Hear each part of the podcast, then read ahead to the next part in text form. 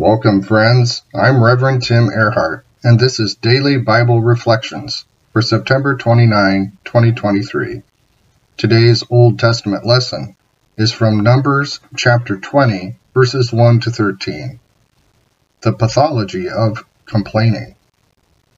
In the first month, the whole Israelite community arrived at the desert of Zin, and they stayed at Kadesh. There Miriam died and was buried.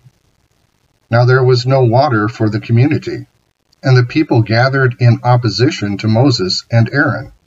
They quarreled with Moses and said, If only we had died when our brothers fell dead before the Lord. Why did you bring the Lord's community into the wilderness, that we and our livestock should die here? Why did you bring us up out of Egypt to this terrible place? It has no grain or figs, grapevines, or pomegranates there is no water to drink.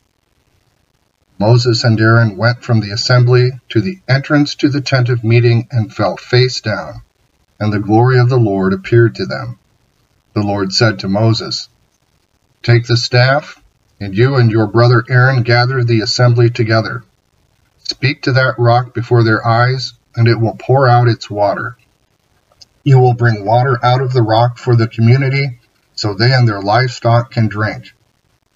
So Moses took the staff from the Lord's presence, just as he commanded him. He and Aaron gathered the assembly together in front of the rock, and Moses said to them, Listen, you rebels, must we bring you water out of this rock? Then Moses raised his arm and struck the rock twice with his staff. Water gushed out, and the community and their livestock drank. But the Lord said to Moses and Aaron, because you do not trust in me enough to honor me as holy in the sight of the Israelites, you will not bring this community into the land I give them. These were the waters of Meribah, where the Israelites quarreled with the Lord and where he was proved holy among them. New International Version. Every heinous sin you can think of, the worst of the worst, initially began as complaining and quarreling. Wherever you find murmuring and disrespect, you are looking at a spiritual illness which, if untreated, will poison the soul and result in apostasy, that is, a complete failure and repudiation of faith. Today's Old Testament lesson is a reminder and a warning that people's faith can weaken to the point of becoming almost non existent. There is a pathological process which brings people to a point of turning away from their faith. It begins with complaining. It all starts with muttering some discontentment under the breath, murmuring a dissatisfaction, and grumbling some ingratitude for what one already has. The Israelites complained about the lack of water. They quarreled with Moses about it and directed their anger at him. If complaining keeps going, it might result in a sort of psychotic depression. Most depression is normal. It's understandable and even needed. However, psychotic depression is expressing, a wish to be dead because of spiritual instability and an inability to see God at work. In other words, it's manipulative.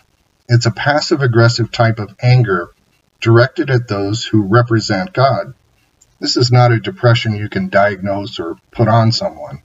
It's a grief reaction gone sideways in wishing harm itself or others.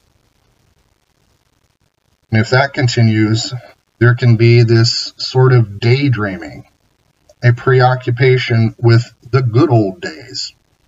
Back there in Egypt, the Israelites had figs, grapevines, water, but out here they've got nothing. The people were experiencing extreme tunnel vision, only remembering the food they used to eat instead of the bland manna they had to gather every day. They had completely blocked out the reason they were in the desert, because God brought a miraculous deliverance from slavery. Egypt was, in fact, anything but the good old days. And then there is the blaming. The people blamed Moses for bringing them into the wilderness. They criticized him for their lack of food and water. In reality, Moses was just doing what God wanted, and actually what the people wanted. The Israelites wanted out of Egypt, and then when they left and things got hard, the people shifted the blame of hard circumstances onto Moses and God. And then when blame shifting has its way, it leads to disobeying. Why obey Moses or even Yahweh if you believe they're out to get you or don't care? Maybe we just look out for ourselves and do what we think is best. And then finally, there is idolatry. Eventually, the people formed a sort of back to Egypt campaign. They turned their backs on Moses and on God. They lost faith, made a golden calf, and called it their God. Despite all the whining and twisted thinking, God was gracious. The Lord told Moses to take up his staff, gather the people, and speak to a rock. God would provide by causing water to gush out of it. At this point, Moses was upset. It seems to me he had had enough of the people's insolence and complaining. So he ends up speaking to the people instead of the rock and striking the rock with his staff instead of letting God do the striking. It looks like rebellion rubs off and infects everyone, because Moses is chided by God for his own rebelliousness. Specifically, he was rebuked for not trusting God. As a result, Moses would not join the rest of the community in entering the promised land. This is really a sad ending to the story. Moses was just trying to obey the Lord and lead the people. I can totally understand how exasperated he must have been from the constant griping of the people. Yet Moses was held to account for his own lack of faith, and the people would eventually experience a harsh judgment for their faithlessness. Don't be misled. Bad company corrupts good character, Paul said in 1 Corinthians 15:33.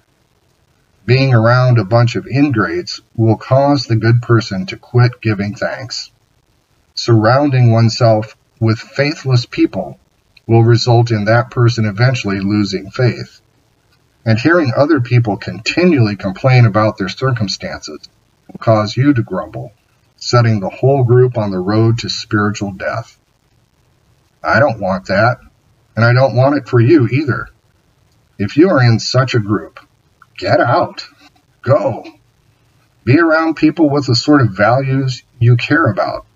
Life is too short to mess around with a bunch of complainers. Lord Jesus Christ, you prayed for your friends that they would be one as you and your Father are one. We confess our resistance to your prayer. We have failed to maintain the unity of the Spirit. We have broken the bond of peace. For the times we have not listened to each other, when we have spoken in anger, haste, or fear, we are sorry. For the times we have not loved each other, when we have competed or insulted or judged each other, we are sorry. For the harm that our disunity has done to our witness to the gospel, we are sorry. Have mercy on us, we pray. Restore us to friendship with you and with one another, the power of your Spirit. Amen.